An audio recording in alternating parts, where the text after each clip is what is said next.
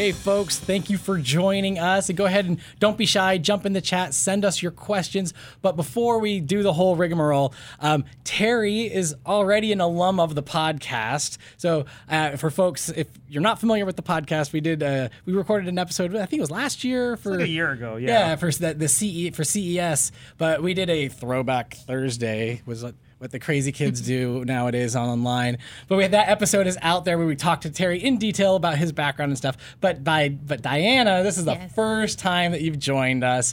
But we always start off the same way with um, just tell us about yourself. How did you join NASA? What brought you to Silicon Valley?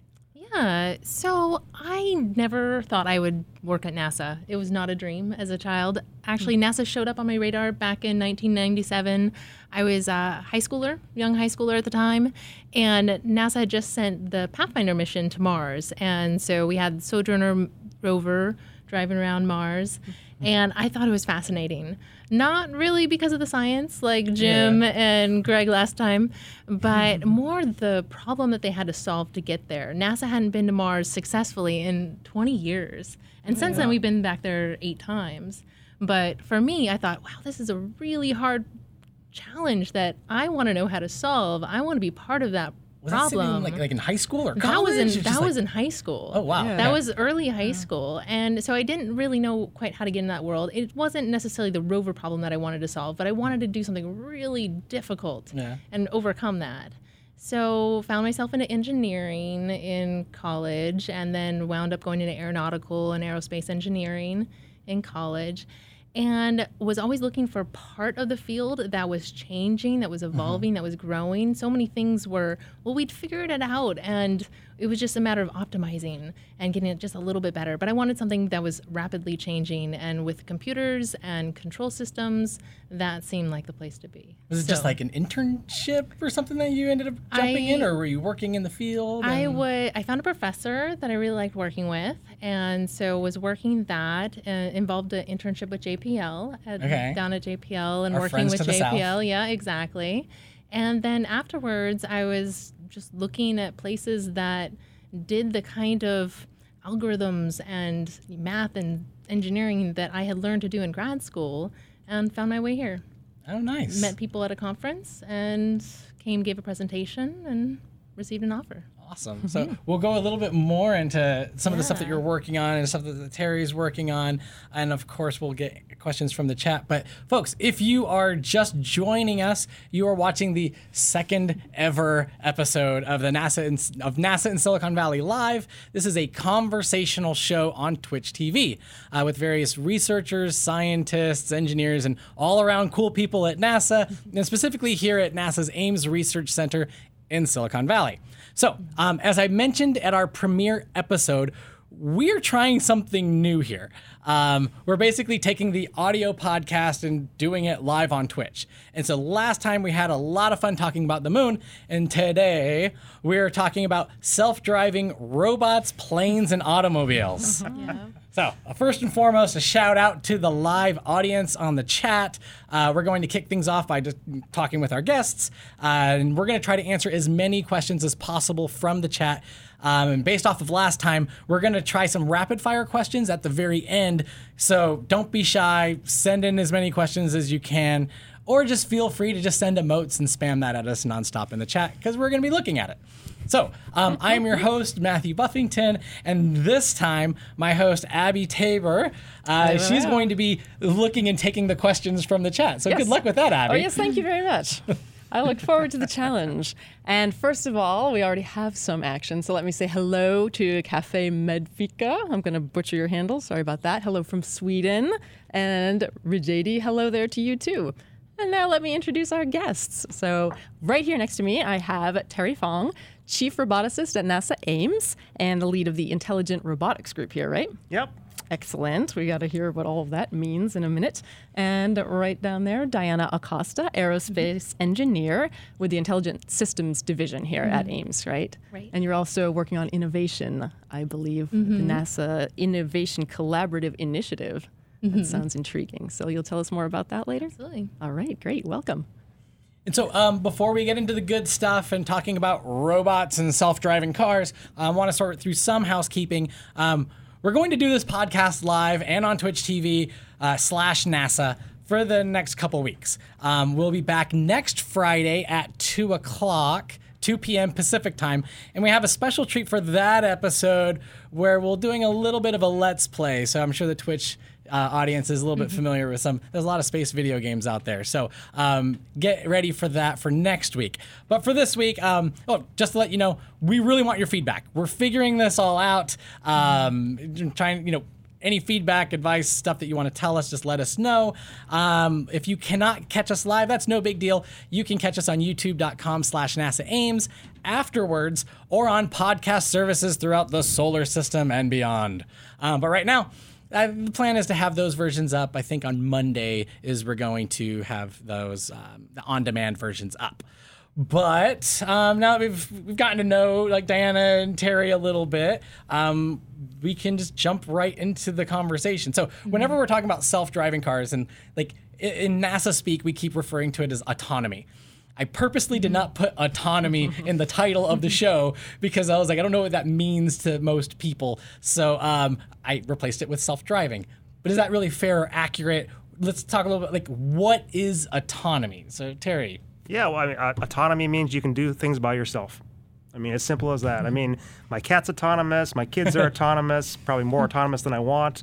Uh, oftentimes, um, you know, uh, robots can be autonomous, you know, and, and that really just means that they're able to, to go off and do things uh, and achieve, you know, goals or objectives uh, that, you know, they're carrying out by themselves. And uh, whether it's self-driving or autonomous, you know, at the end, frankly, I don't care. It just means that hey, they're off independent. I don't have to be hands-on. I'm not joysticking them. I just say, hey, go do something, and then hopefully they'll get something done. Yeah, a lot of people make references of like joysticking it. So this is like this is literally you're like a video game. You're dri- you're driving the rover, you're driving the machine, or operating it. That's the idea. Yeah, well, you know, I mean, people look at NASA and they think, oh my God, you've got the most advanced robots out there. But, you know, sometimes we're just joysticking it. And that literally means we've got hands on joysticks, or if we use the technical terms, hand controllers. Um, Nice. And we control how robots move, whether they're arms, you know, robot arms, or they're free flying uh, systems or, or rovers. But uh, you know, a lot of what we're trying to do these days here, at least in terms of research and development, is to go beyond that. We want the Mm. robots to be, you know, more independent. I mean, I don't want to joystick my kids and say, hey, you know, go left, go right, stop, Go move mow the lawn. forward, come back. You know, I just like, just you know, hey, go mow the lawn or go to the store and get something for me. And I want robots to do the same thing. I have a question here that might be relevant.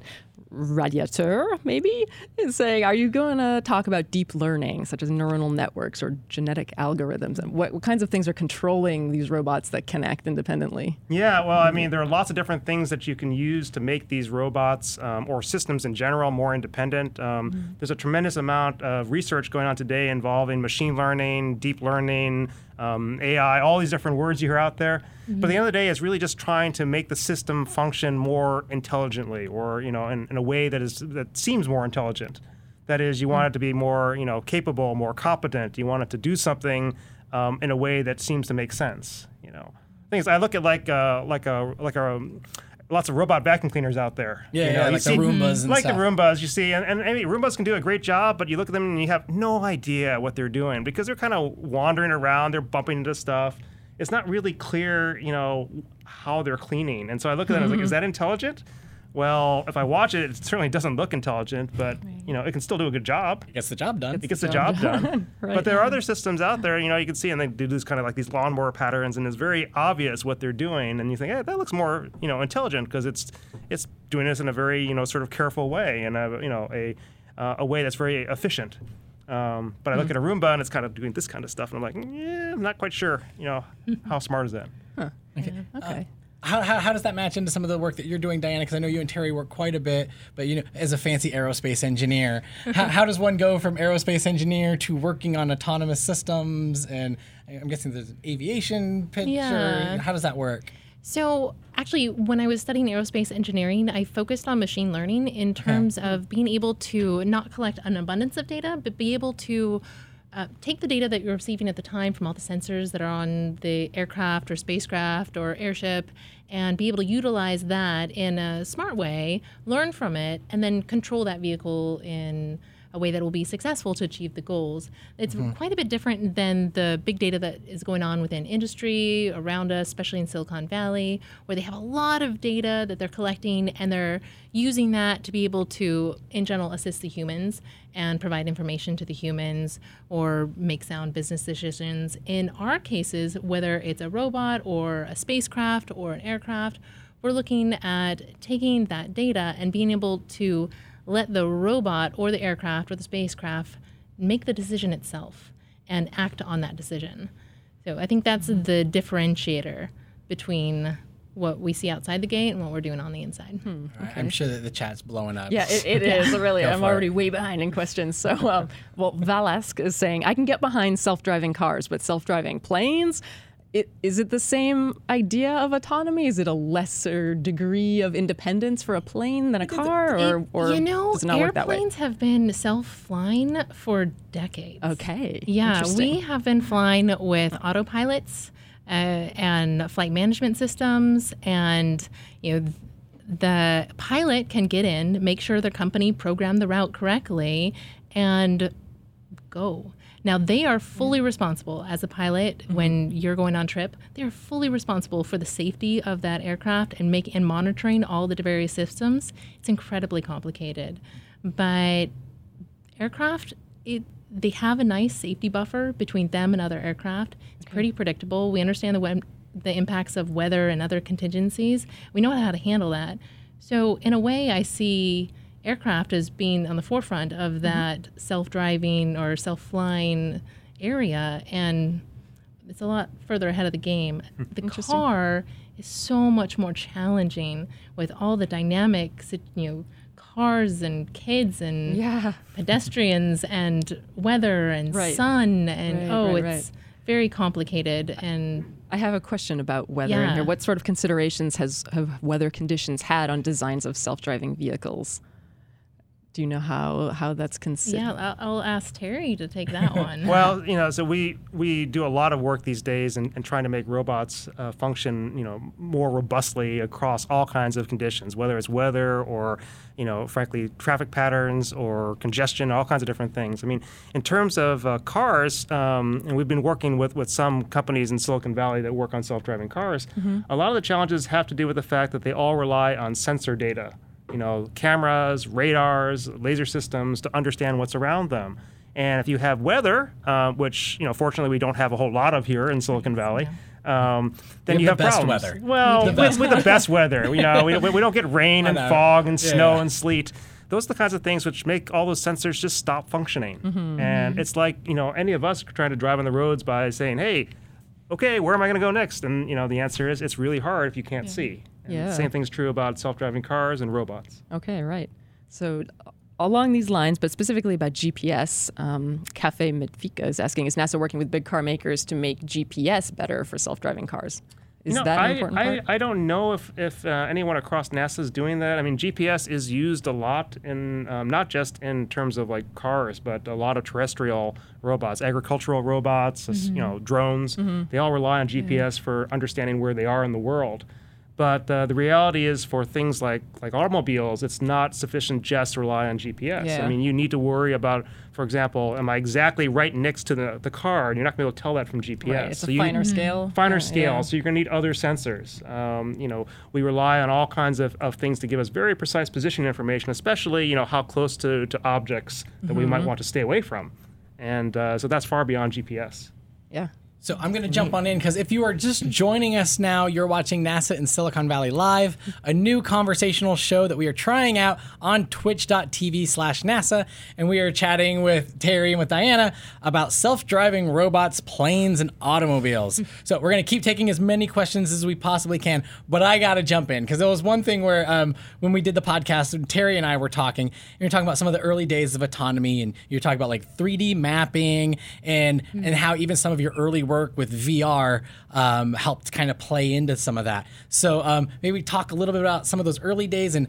I think now, now, like self-driving cars and VR are very much buzzwords. Anybody who's into gaming, like like he's hearing all about that. So talk about some of those early days, and, and I'm pretty sure Bill over in the back has some cool images that we're gonna pop on up. But Yeah, so I mean, um, you know, a lot of people think that, that VR is something that just happened a couple years ago, but um, this is actually the third or fourth wave. Um, actually, the picture that's up here was from about 1990 or so. There was a lot of research and development here at NASA Ames in, in Silicon Valley. Uh, looking at different VR headsets, and you look at this, and it looks kind of clunky, but it's got. But at the same time, it's a lot of the same kinds of things that you see today. It's just that today they're you know hundred times cheaper, they're higher resolution, but some of the basic you know fundamentals of how to, to put people in these virtual worlds was done here at Ames. Um, and we used that you know, a long time ago because we were interested of, of transporting scientists to other worlds. The idea that you could remotely explore Mars by using a head-mounted display, maybe you have some sort of data glove on, maybe you're trying to reach out and manipulate um, a virtual rock these are the kinds of things that we were really interested in, you know, even back 30 years ago at the, you know, the, the previous wave, or maybe it was like two or three waves ago of VR. Um, But for us at NASA, I mean, it really is all about, you know, how can you better touch the data? And immersive 3D uh, rendering, 3D user interfaces, head-mounted displays, that's all part of that.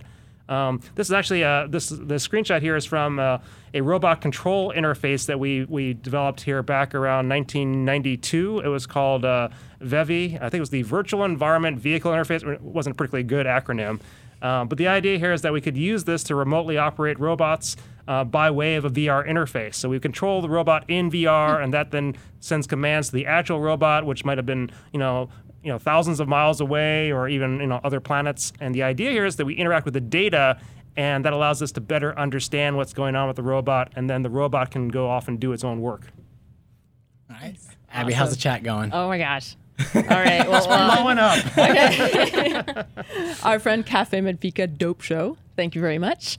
And uh, Diana, how will, from Jay Stubbles, how will automated aircraft handle perilous situations such as bird strike? Will it look for a safe landing solution like Sullenberger's Hudson River landing, like in the movie Sully? Yeah, absolutely. Uh, actually, one of our colleagues, uh, David Smith, he's actually retiring today. So, shout out to David.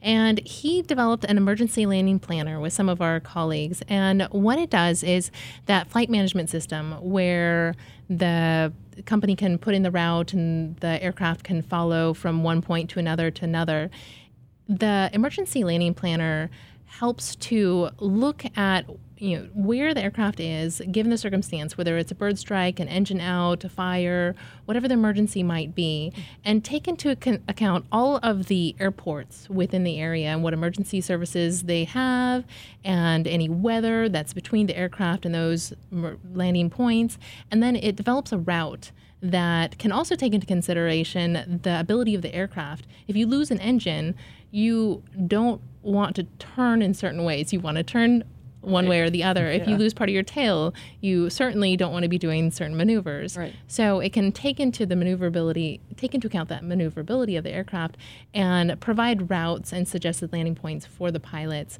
and give even explanations mm-hmm. as to why this airport why not that one? I can see that one, that one's over there. And so it helps drill down. So David Smith, along with colleagues in Intelligent Systems Division and the Human Systems Interaction or Integration Division, have worked that out. And yeah, absolutely. We're making progress here at Ames.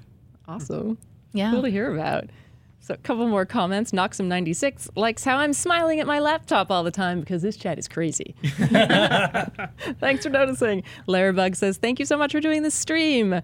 And here's an interesting one. Young Reefer asks If these self driving things are using AI, can they take on solutions they've created themselves? Yeah, that's a great question, and I hope the answer is yes, um, because you know I, I don't believe that that anyone, I mean certainly not me or, or people necessarily you know here at NASA have all the answers. Uh, in fact, you know what we really would like are systems that can be adaptive to the world. Um, it's really difficult to sort of like program a system for every single thing that could possibly happen. In fact, you know, we don't train ourselves to do that. When you teach someone to drive a car, it's not like, well, here are the hundred things that you're going to ever encounter, and only these hundred. You, Instead, mm-hmm. you try to teach them, you know, how do you deal with different things? Like, oh, hey, you know, a tree fell down the road, or mm-hmm. maybe, you know, for some reason there's a cow in the middle of the street. Um, at least not maybe not around Mountain View, but you know some places that, uh, that that could happen. Yeah. And so what we want are systems that can really learn um, or at least adapt to changing circumstances, and it's not just stuff that we've pre-programmed. Yeah, it's got to be, especially if that's space exploration, right? We don't know what we're going to find. That's true. yeah, Mars, yeah. right? Yeah. So the challenge for us as developers, as humans, is to really blow out that space of what could be the possibilities so that the computer can really fill in its knowledge and then act on that knowledge. Isn't that not too different from the humans? It's like like what you actually physically see. Like your brain fills in mm-hmm. a lot of gaps because I mean that's like how optical illusions and stuff work. I'd imagine is, Yeah. like robots have to ta- or the the software has to take shortcuts as well to be more efficient. I'm guessing. Or, Yeah, you know, I mean, I, I, I think that humans make a lot of guesses, and some of those ed- guesses are hopefully educated. You know, I mean, we, we don't let we in general we don't let people drive until they've like you know learned how to drive and passed the test um, and did a you know a road test and that kind of things, and and maybe at some point in time we're gonna have something similar for for say self-driving cars or, or robots as well, because mm-hmm. one of the I guess real problems we have is that when you guess, you know. You know, usually you'll guess right. At least humans, we like to believe that we can guess right. Mm-hmm. But you're right. There are times when we just, you know, guess wrong or we have incomplete information and we make a mistake. Um, and those are things, you know, that I, I do worry about as well for any sort of, you know, autonomous vehicle or robot that we create. Whether or not are they going to make the wrong assumption? Are they going to leap to the wrong conclusion? But Yeah. we'll see. do you have more, Right, Abby? right, right. Well, yeah, I hesitated because this was a long handle that I had trouble pronouncing. So Tigiriandono uh, was was asking. Sorry, wait, I've mixed up a couple of people. Post VT wanted to know what are your thoughts on AI and self-learning tech? Do you think this could cause problems in the future? If so, why? So Yeah, you just I- I- touched you on know, It's always the Skynet. It's always a, yeah, sure. And Skynet and, and whatever else is going to come take over the world. Um, I'll tell you, one of the things that we worry a lot about uh, at NASA, um, because we tend to build systems um, that are very expensive, then they go to space or they're flight systems, is how do you really sort of test and make sure that they will work as predicted? Um, you know, the terms that we ty- typically use are things like, you know, uh, verification, validation, certification, all those Asian kind of things. But that really means, you know, can you make sure they're going to work as planned? And as soon as you let something learn and adapt, the question is, how do you test that? Um, it's a really difficult thing, and I, I'm, I'm not sure we really have the answers. I don't know. Maybe Diana has some some great thoughts about that, or Um, no, we certainly don't have the answers there. I, when we are not aiming for the highest goal, we can certainly let the systems learn, let them make decisions, but then give them that boundary. Like you might a child putting the child in the play yard, and the play yard is fenced. Go off, have fun. I mm-hmm. know you're not getting past that fence. And so we can do that with our robots and with our systems that we equip with AI. But once we recognize that we want the robots to achieve more, we want them to accomplish more and you know serve us better for our NASA missions, we have to take down that fence and we have to trust them. It's how do you establish that trust if you are putting millions of dollars into that mission? yeah, Or you are the scientist who has waited your whole life to get the data from that mission. of course. Verification and validation certainly important. Cool. Now, I do want to get to Tiger and Dono's question because I faked you out there, and it's a great question. Lots of science produces lots of data, more than can be retained. For example, CERN's Large Hadron Collider, the LHC. How can you teach then self controlling vehicles what to send back for review and what to just ignore? That is a really great question. Uh, I think um, one thing that people may not be aware of is that every single mission NASA sends into space is capable of acquiring even more data than we've ever had before. And at the same time, we still have the same sort of like narrow communication pipe to send things back to Earth. You know, which means that you know oftentimes we have this real problem of how do you you know sort through all the data that's collected and figure out what to prioritize, what to send back. Um, so you know, it's it's true that um, it's a, a really challenging question. And I think one way to kind of address that is to, to build systems that can do more processing on board and try to do some interpretation of that. I mean, that's the kind of information we'd like to, to have, um, you know, used on Mars, for example. Um, you know, we had a lot of interest of, of, of being able to track these things called dust devils. Um, these kind of swirling little cyclones, because they have a very practical use for us uh, with our solar-powered rovers. At least, uh, you know, Spirit and Opportunity, we'd like to get them in a place where the dust can come by and sort of clean off Clean the solar, off. clean off the solar panels, so we have better not you know, energy. much. Not too much. I mean, you know, a, a gentle blow dry kind of thing. You know. But in order to do that, um, we don't want to try to loop all the data back to Earth and make decisions because it takes too long. And by that time, you know, the dust devil will have passed. And the idea is to try to track it on board So that means you have to do more processing of the data on board the spacecraft or on board the robot. And I think that's where we're headed. Uh-huh. Yeah. I was gonna say that was And one of the things we talked about, like like in, in in the podcast before. But this is not just like Mars. I mean, there's the speed of light. There's like information can only travel back and forth so so much, and even when you're out by Saturn and like further out, there's always going to be that delay. So you need autonomous systems, or else the delay is just going to be so extreme. So And then I was going to add, we were talking about one system trying to communicate with Earth. Now, if you add multiple spacecraft, and you need those spacecraft to communicate with each other to be able to acquire the data in the right sequence, the right time, and be able to fill in for anything that goes wrong. Prioritizing that data exchange, that knowledge generation across multiple spacecraft is the problem we're working on. Awesome. I had a question. We've talked a lot about the self-driving cars. Okay, Raynar the Conqueror wants to know. I would really like to know what is NASA doing with autonomous vehicles other than the fact that it would be required in a rover for a pilot-based system. Basically, you guys are probably looking forward to sending people to Mars. So, how big of a part of your work is that a human-controlled Mars rover versus what else you're working on? So a lot of what we're doing right now is, is trying to, to make uh, planetary robots uh, more capable because we want to send them places that are more difficult to get to. You know, if we want to send a robot into a lava tube, for example, you know, not so easy to have continuous communication when you're down underneath the surface. Okay, that's like you a know, cave. like a cave kind of okay. robot. Um.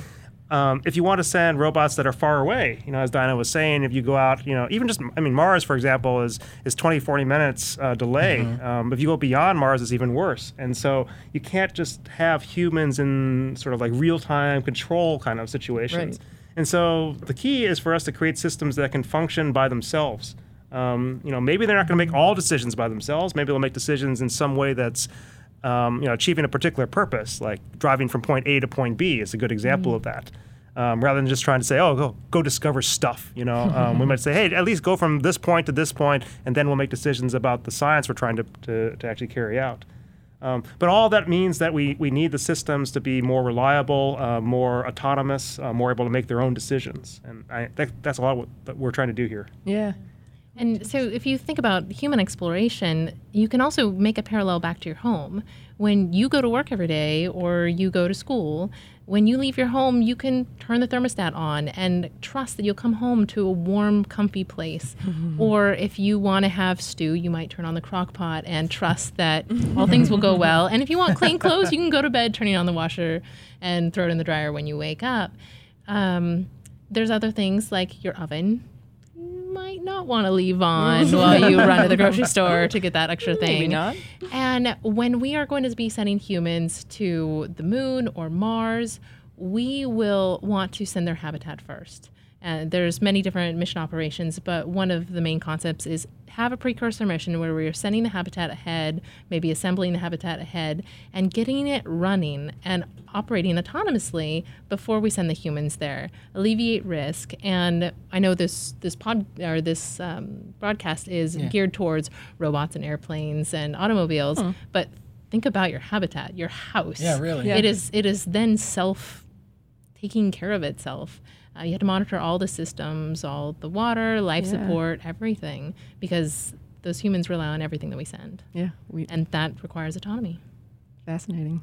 That's a cool comparison to Yeah. real life. So, and, and I was gonna say, there's one thing that you had touched on, and we briefly started talking about it before we even started. You had mentioned um, like multiple systems and like, or even like swarms of satellites, and I know that's another thing that like not only just NASA, but like the scientific community and, and makers and like universities have been putting small sats up.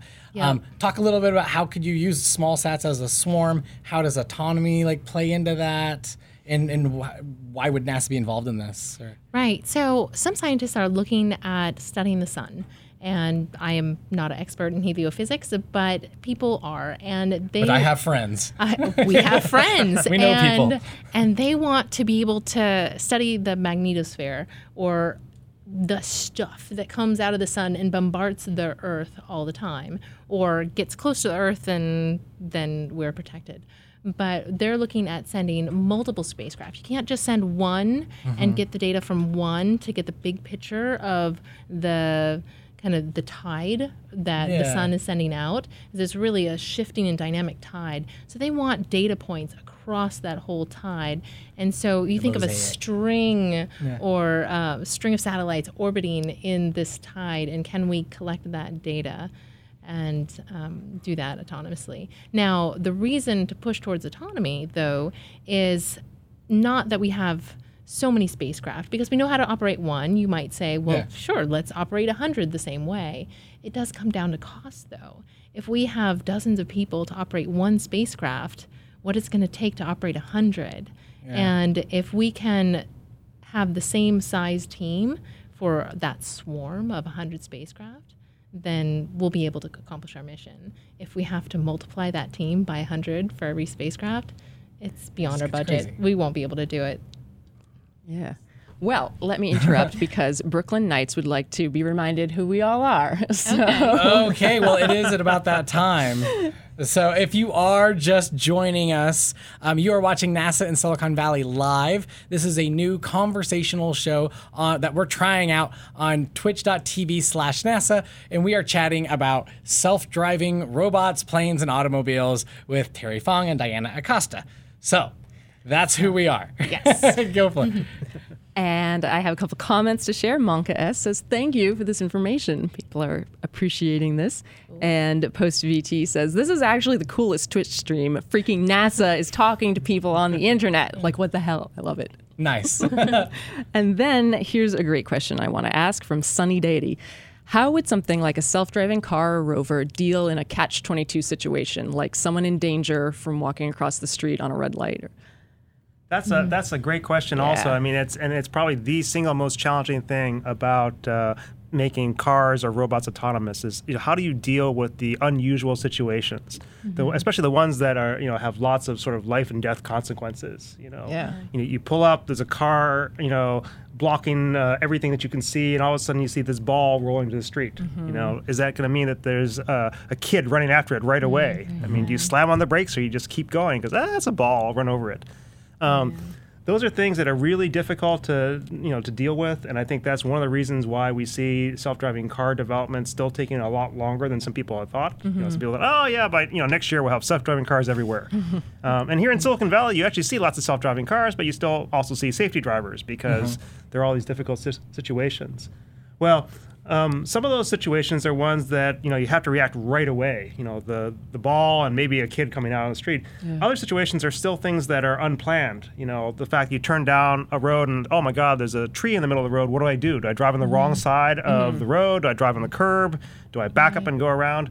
Um, for those kinds of situations, you know, some of the work that we've done here at NASA actually provides a good solution.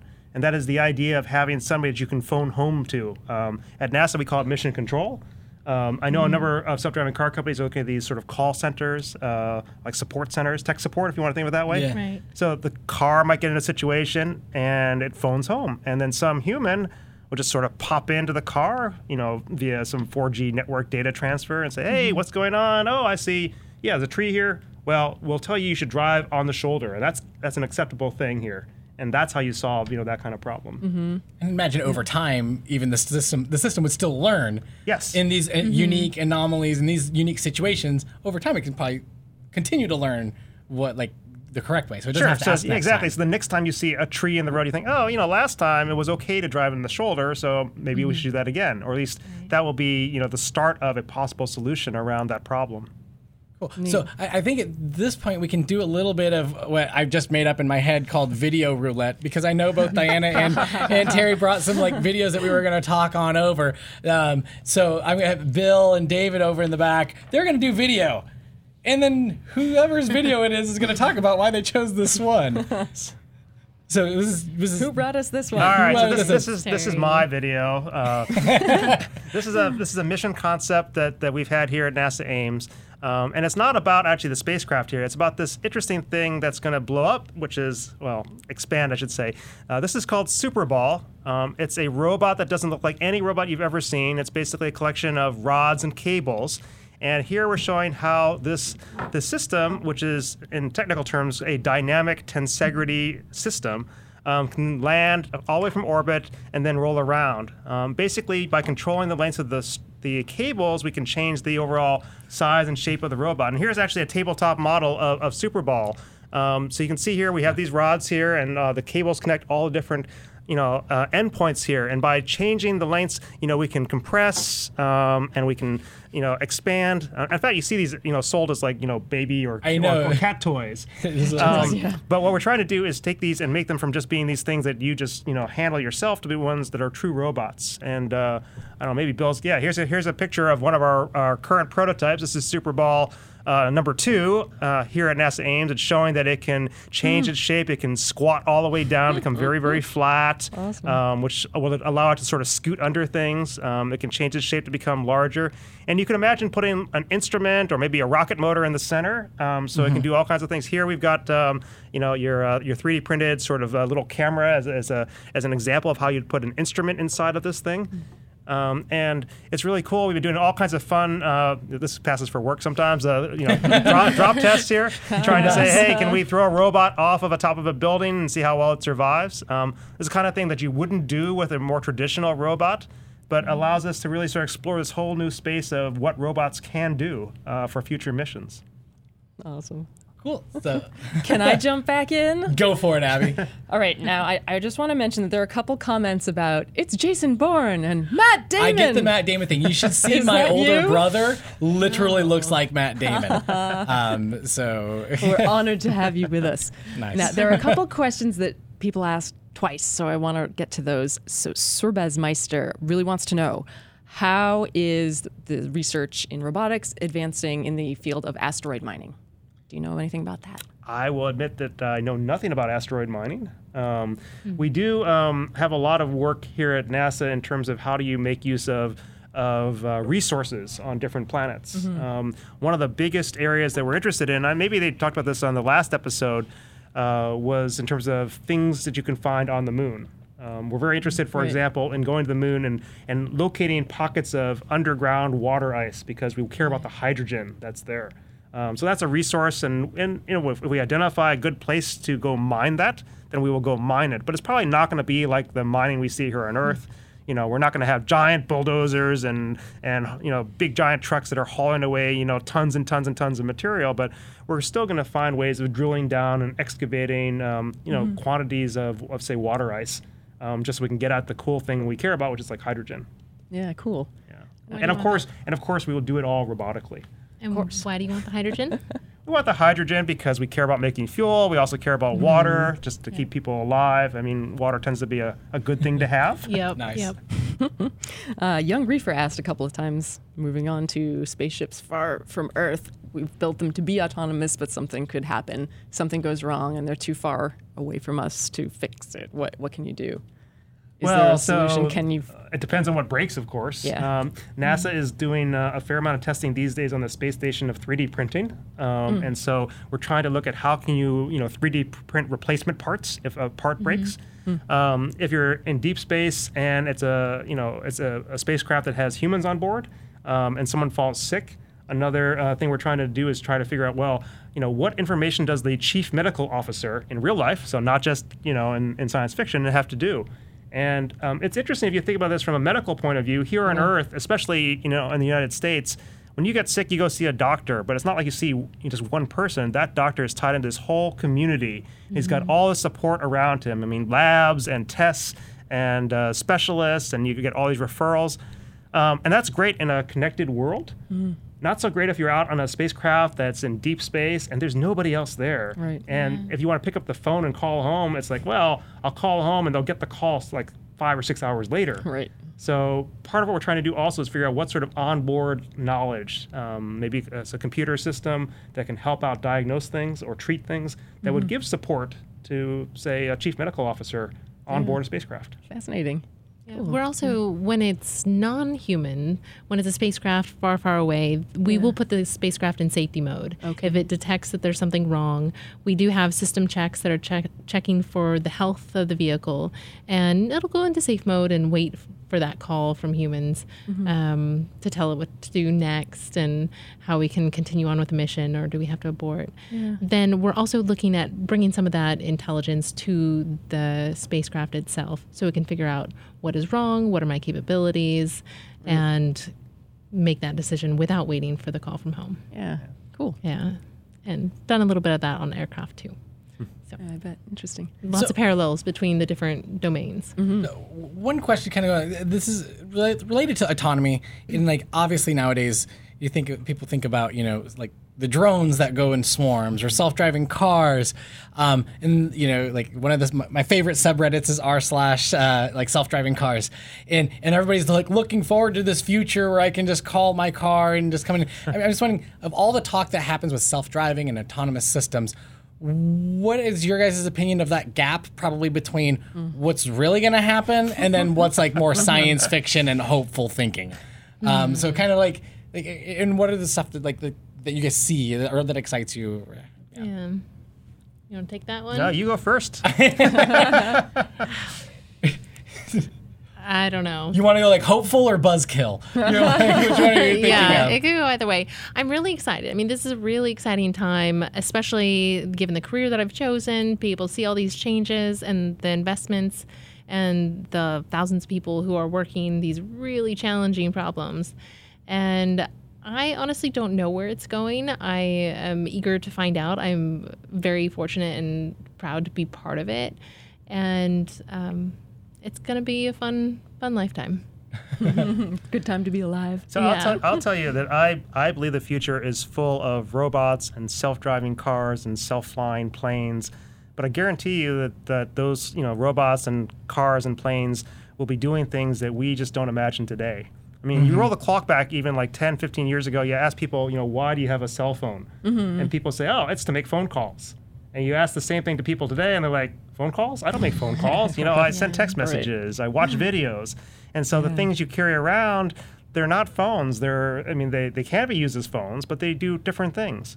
And I mm-hmm. think that if we think, oh, I'm making a self driving car because I want to be in a vehicle where I don't have to drive, yeah, it may do that, but I think it might do something else in the future. It, you know, maybe it's going to bring us groceries. Maybe it's going to, you know, entertain us. You know, you get in the car and it's a place you go to. Instead of going to movies, you get in your car and you just have fun for some reason. um, but the point is that I, I think that um, you know we don't yet see what's going to happen with all these robots and cars and planes in our lives, but I'm sure they're going to be there. Mm-hmm. Yeah. Awesome. Cool.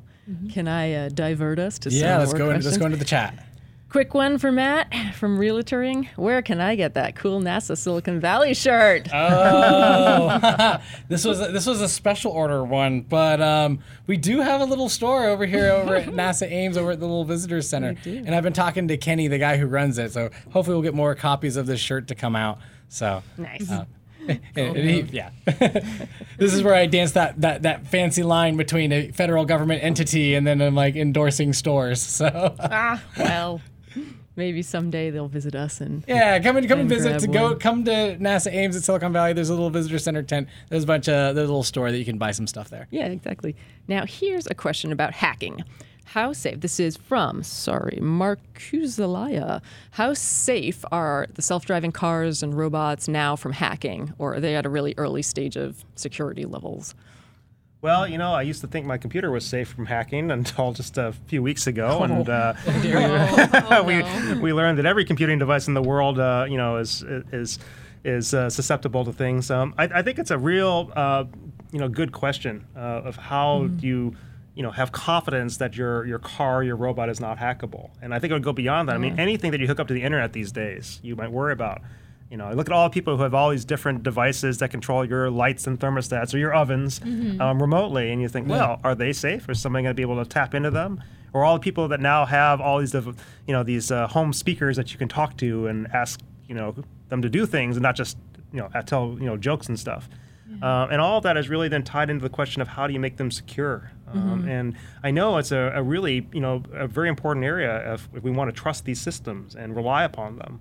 Um, trust is something that I think, you know, as humans, you know, has to be earned when we, you know, work together as humans. You know, when I first meet somebody, I'm like, yeah, can I really trust them with my life? Maybe not so much. um, but over time, as you work with them and you understand, you know, what they can do, and especially that they, you know, show you over and over again that they can be relied upon, then you trust them more. And Yeah. you know, I think to some extent, you know, robots and cars are going to have self-driving cars have to be in that sort of same category. Yeah. Fair enough. And as we go forward with our space industry, it is not going to be just government out there Right. and just a few communication companies. We're going to find that industry can really utilize space in ways that we cannot imagine right now. Yeah. And as many people become spacefaring, they're going to have the capabilities to reach out to dis- different spacecraft. Right now, we we sort of rely on the fact that not many people are able to communicate with our spacecraft and our robots. And if they could even communicate to them, that they wouldn't know how to be understandable and be able to give them something that would be. Um, would hack the system. But a- as we go forward, it's going to be something that we have to address because cybersecurity for all the spacefaring i- industry is going to be real. And we'll have to follow suit. Other industries have done this before, and we'll do the same. And it's not, not just space too. Obviously, uh, um, you know, aviation Yeah. uh, in general too. As that becomes more connected, Right. um, you know, all the all the aircraft that are flown, whether this are you know large transport aircraft, Mm-hmm. um, you know, airline companies or you know general aviation pilots. You know, people want to rely on connected services just like we all do when we're just walking around, you know, our neighborhood or at home. And Yeah. so they need networking. But that means, is that networking safe? Is it secure? Is it reliable? Right? Um, that, that's that's a real big, big, uh, I think, challenge for everybody. It's true. We're moving away from voice in our cockpits to data, and it's going to be a problem if we don't address it soon. So for we are. folks, if you are just joining us now, you are watching the NASA in Silicon, you are watching NASA in Silicon Valley live, a new conversational show that we are trying out on twitch.tv slash NASA. We're chatting about self-driving robots, planes, and automobiles with Terry Fong and Diana Acosta. So um, as we're hitting into you know the last 15 minutes, give or take, um, we're gonna jump into rapid fire questions. Yeah. I think we've got a ton of them, and we want to Yeah, get as do. many questions from the from the chat as humanly possible. So yeah, let's do this. So let's the let's start going through. before you Ready. is to answer in one-liners or as Or concisely as you feel you can manage. Um, Reynard the Conqueror asking, will AI ever power any kind of functionality on the International Space Station? Yes. Is it Yes. already? No. Okay. In research, yes. In research, yes. Yeah? Yeah. Do you want to take a little line to talk about that? Uh, so we have done research on the different systems for the ISS, being able um, specifically to monitor the life support systems, Okay. water, um, the cleanliness of the water, and how well that's working. So we have utilized AI in that for research good. purposes. Congratulations. Okay. um, let me find a good one. This this is vast. SimCS. What do you think the next significant breakthrough in space exploration will be? Oh boy, the next uh, breakthrough in space exploration, Yeah. um, That's tough. sending humans back to the moon. Mm-hmm. Yeah. That'll be exciting. Yeah. No less vast. Robbie 1896. Are we alone in the universe? Dun dun dun. I, I would say watch the podcast or the the, the live f- video from last time. oh yeah, Jim the- Green with Jim and Green Greg, and Greg those are the science experts, and they address that that question a little bit. Yeah, they talked right. about that in detail. So Yeah. you can check it out at on youtube.com you slash. NASA Ames. or I think it's actually on demand on twitch.tv as well. But Mm-hmm. Now, seriously, I have several questions from people asking about their careers, their future careers, and what you guys might advise. So, Mulreal Chrisley, what the hell should I do to get an internship at NASA as a software engineer? Ooh. Or more broadly, what can anybody do to work with you guys or with I- other teams here? Yeah, that's that. Um, I think it's really important for people to understand that that NASA is a place uh, that's very open and very welcoming to people who want to, you know, get experience at NASA, to do internships here, uh, to work with NASA people. One way you can get involved is that NASA releases a fair amount of software open source, so you can actually download code from NASA, and that's um, cool. you know we actually do take back uh, contributions in, in various projects.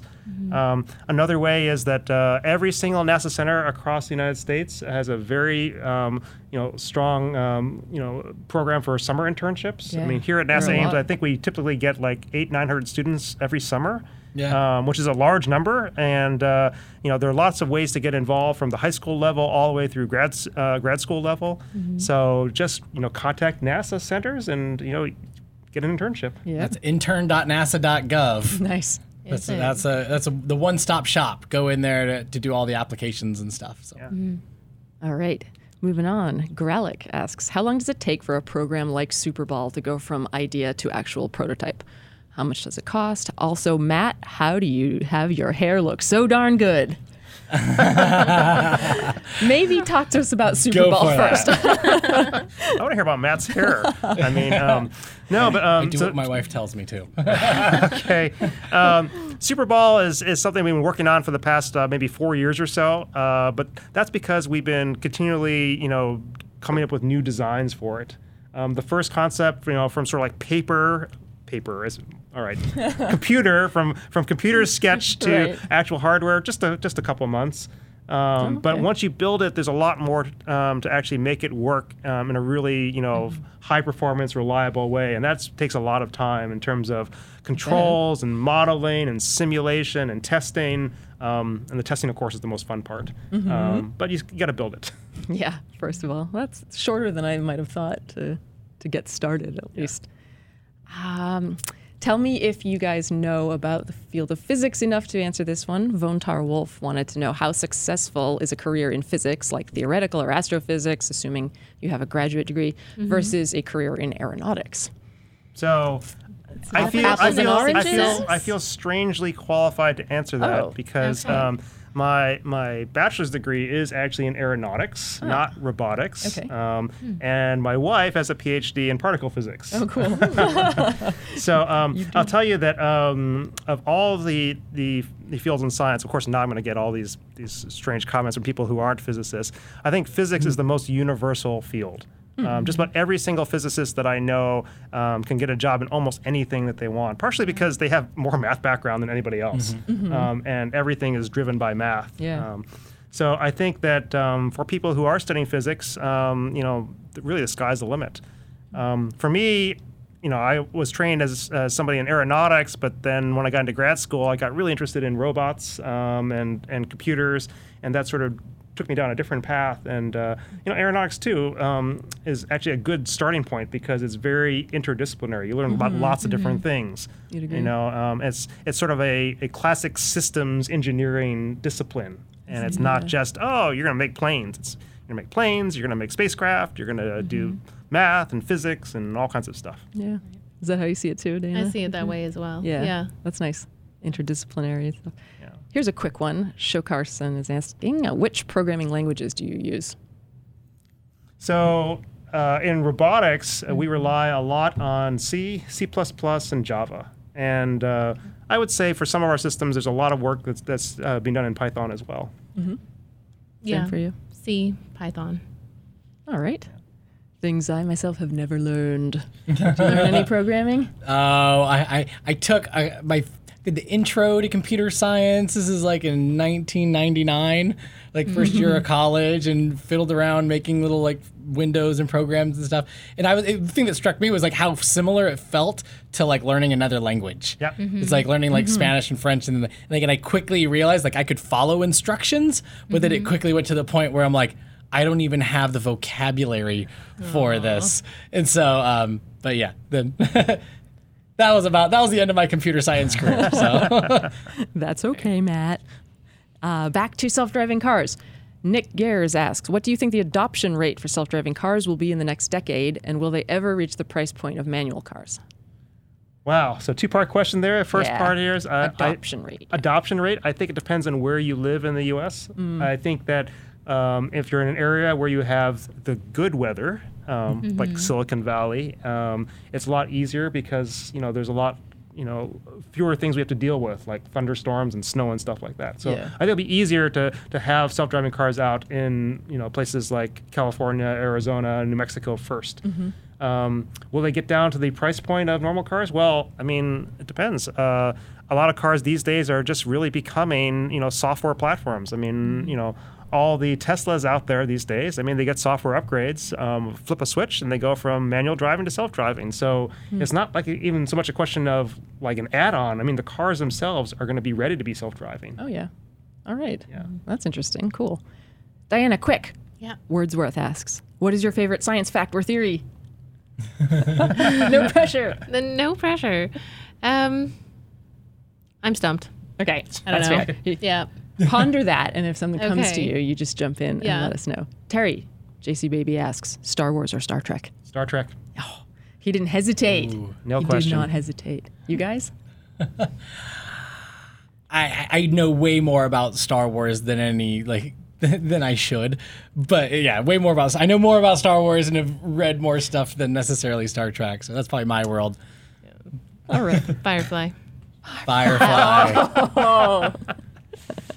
Nicely done. But a, a- a shout out to r slash uh, prequel memes. They know what I'm talking about. Terry Keeks is asking, who came up with the name Super Ball? Super Ball. Uh, actually, that was a former researcher here at NASA Ames uh, with a really great name, Vytas SunSpiral. Um, and uh, you can find him working at a startup company in Emeryville these days. All right. Let me see if we have. We had a question about robotic surgeons. Do you guys feel you could handle that? Mellow Canuck was one asking, will robotic surgeons be used in space or on the moon?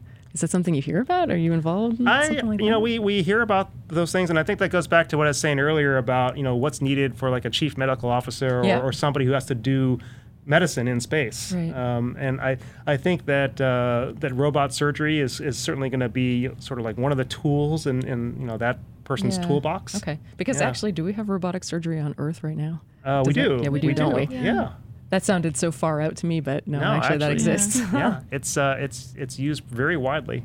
Interesting. Yeah, the idea of surgery in space though makes me a little squeamish. You know, Yeah. we, we have gravity here to make sure our blood goes in certain Right. ways when we're have an injury, but in space not so much. Mm-hmm. So Yep. yeah, Well, let's it's a not- lot. It's a lot more volunteer. complicated in space than it would be on a different continent. A lot of things are, Yeah. aren't they? Yeah. All right, so we're gonna get close to wrapping up. What do you think? We got one more. Oh my goodness, which one? Let's get a it really good one. There's kind of too many. well, we didn't get anybody's favorite science fact or theory, which I'm a little disappointed about. But uh, um, What's your favorite fact? Yeah. oh, I don't know. What is your favorite space factor theory? I ask the questions around here. Okay. Or why don't people in the chat put down their favorite Yes. science Oh, factor I'd theory? love All to see that. and, then Yeah. we- and if Terry or Diana think of one, then they'll we'll have them add it to the chat towards the end. Th- this is a question that's quite different from the others in terms of uses for AI. Bearskin rug. How do you think AI could help us manage our natural resources? Is that an area you guys know about?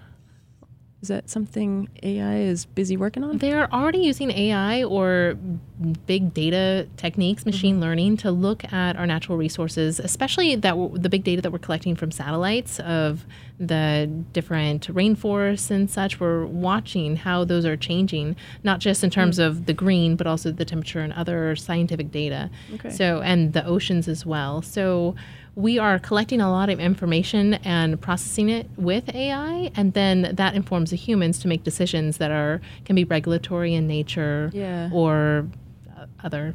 Yeah. Neat. So AI is kind of everywhere, isn't it? Yeah, robots are everywhere. Robots are everywhere. Robots are everywhere. yeah. Algorithms, math. Math. Yeah. Awesome. Excellent. So, Nice. well, um, thank you so much, guys. Um, for folks, this has been NASA in Silicon Valley live.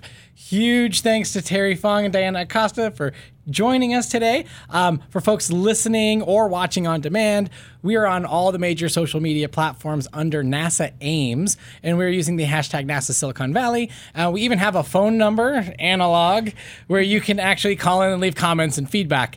Um, don't ask for a callback because that's not going to happen. But we could add your comments into we could add your comments into the chat or into future episodes. That number is 650-604-1400. We will be back next week. This is Friday, February 2nd at 2 p.m. Pacific time, and that's where we're going to be doing a special Let's Play Space Video Games episode that we've been working on. So get ready for that. That is going to be a lot of fun. But if you haven't already, go ahead, click like, share, subscribe, whatever it is that you need to do on your screen or the podcast app so that you can check us out next week.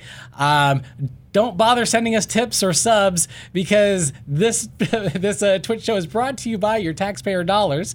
And for all of our international fans, uh, you're welcome. Um, a shout out to the international science community that provides so much as well. But um, we are a NASA podcast. We are not the only NASA podcast, so a shout out to our friends who do This Week at NASA, Houston We Have a Podcast, and Gravity Assist. But thank you so much, and we will see you guys next week.